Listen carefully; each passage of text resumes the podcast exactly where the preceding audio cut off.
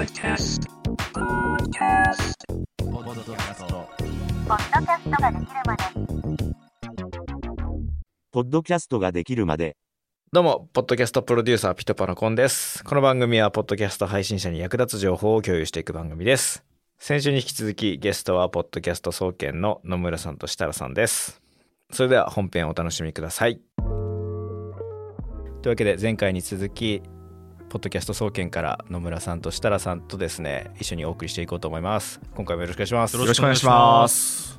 僕も話しながら考えたらなんかラジオって結構一人語りが成立してるなとか思ってたんですけど、まあラジオは曲かけれるんですよね。だからアイドルがなんかダラダラ話して曲かけてお便りしお便り紹介してで成立してんなんだ緩急作れるんだよなそこで。緩急ってでそれがやっぱりポッドキャストだと今ジャスラック的に多分難しいので、そうですね。うんまあ、やっぱりアンカー使って相方が必要。Spotify だと、ミュージックトークでいけたりするけど、でもね、うん。やっぱラジオは流れてる、まあ、深夜放送とかに関しては選んで聞くかもしれないですけど、うんうん。午前中とかお昼の帯に関しては、もう車の中で流れてる、職場で流れてるものを、流れてるものとして聞くだから、さあ、聞くぞ、ポッドキャスト逆に、わざわざ数ある番組の中から選んで聞いて、だから、うん。飛ばすっていう選択肢じゃないと思うんですよ。ちょっとタイトル気になって再生してみたけど全然タイトルの話しないじゃんって思ったら飛ばすじゃなくて止めると思うんですよね、この番組つまんないなと思って、うん。うん。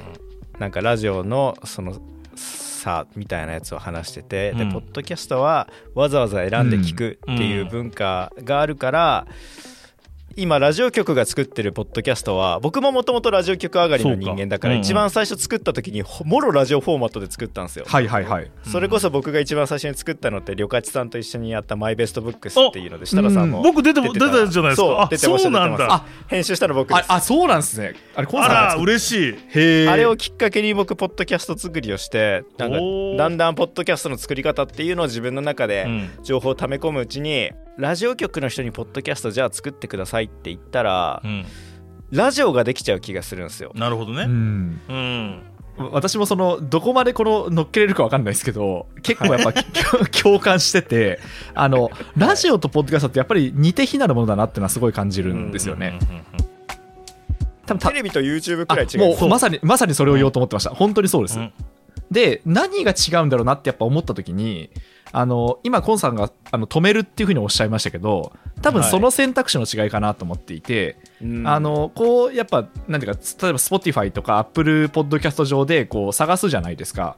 でタイトルを見てこうパチポチッと押してで最初の多分わかんないですけど30秒から1分ぐらいは我慢してくれると思うんですよね、そう1分ですね、まあ、1分ですかねやっぱり。うん。うんただそね。そん中で割とこう芯を食った情報が出てくるというかあこれを聞き続けようかなって思わせないともう離脱だと思うんですよ、そはい、でもうそのリスナーって帰ってきてくんないなと思っていて、うわかる、はい、でそうするとやっぱりラジオってそのエンジンがかかるまでがちょっと遅いんですよねあの、はい。ゆったりした BGM でオープニングの音楽で始まってでゆったりしたトークで始まってだんだんと本題に入っていくみたいな感じなんですけど。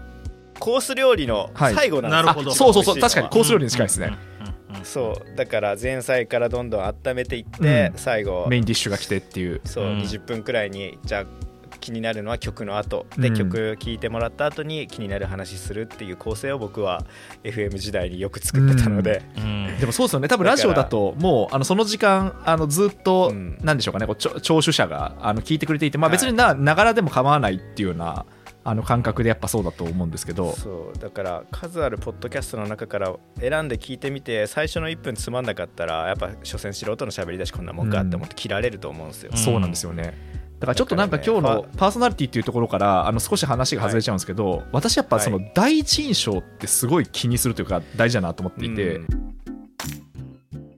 BGM がバシッと決まってそこそこい。い音質で、あのトークが始まって、でそのトークがその最初の1分ぐらいあの、まあ、テンポ良くてあの中身もなんかありそうだっていう風になると一旦なんかその第一関門クリアっていう感じがするんですよねだから素人じゃなくてちゃんとしたプロが作ってますっていう風になんか認識されるなと思っていて。確かに確かに。でそれをや逆に意識しないといくらプロが作ってもなんかだるいなみたいな風に思われちゃそうなんうですよね。っていうのはポッドキャストは本当一番最初にいかに美味しいとこ持ってきて、うん。それをちょっとベールに包んで最後まで聞かないと全貌がわからないっていう風にしないと難しいよねっていうのが思いました、うん。いや普通に結構喋りましたね。喋りましたね。そうですね。結構喋りましたね。30分ぐらい喋っちゃいました。永遠に喋れそうな気がする。そうそうそう。これ本当に無限無限に喋れますよこれ本当に。本当に無限に喋れる。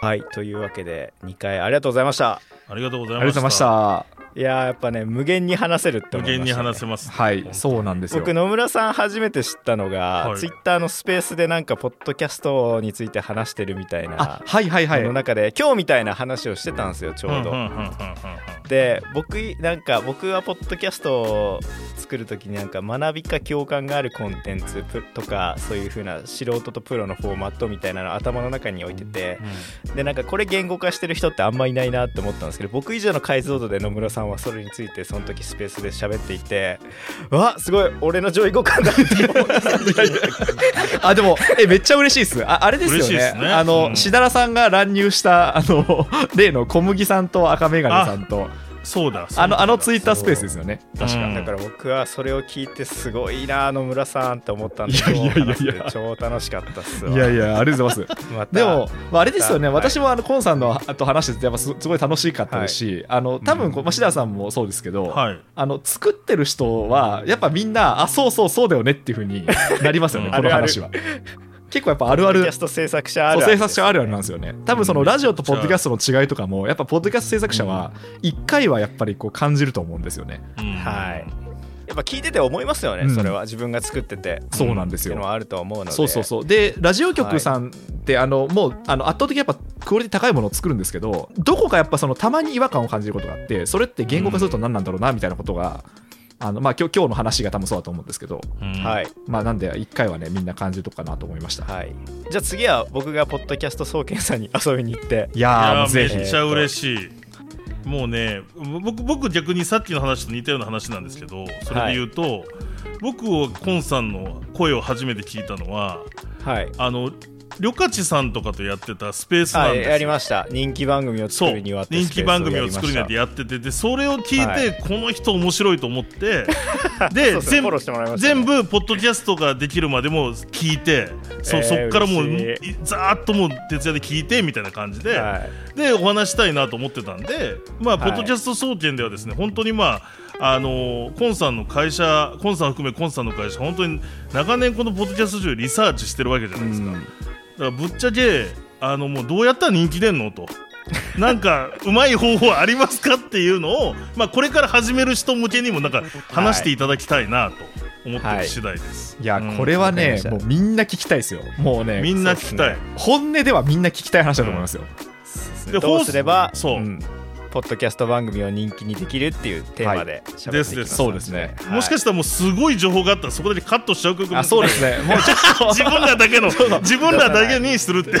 手手の内を明かしたくないからそれは。そうですね。もうそのぐらいの気概でね。そうカットしませんけど、あのはい。まあそういう貴重な情報を話していただそうですね。いただいた情報ははい。あの、はい。皆さんにももしかしたら、らもうブレインで5000円で販売してるかもしれない。は い確かに情報商材できますねそれね。そう。ってのは冗談で、ははい。いというわけで、はい。ポッドキャスト総研さんの方にも出てます。出ます、はい。出ます。はい。といった感じでお二人ありがとうございました。ありがとうございました先週と今週はポッドキャスト総研の野村さんと設楽さんと一緒に話しましたがいやめちゃくちゃ楽しかったですね収録。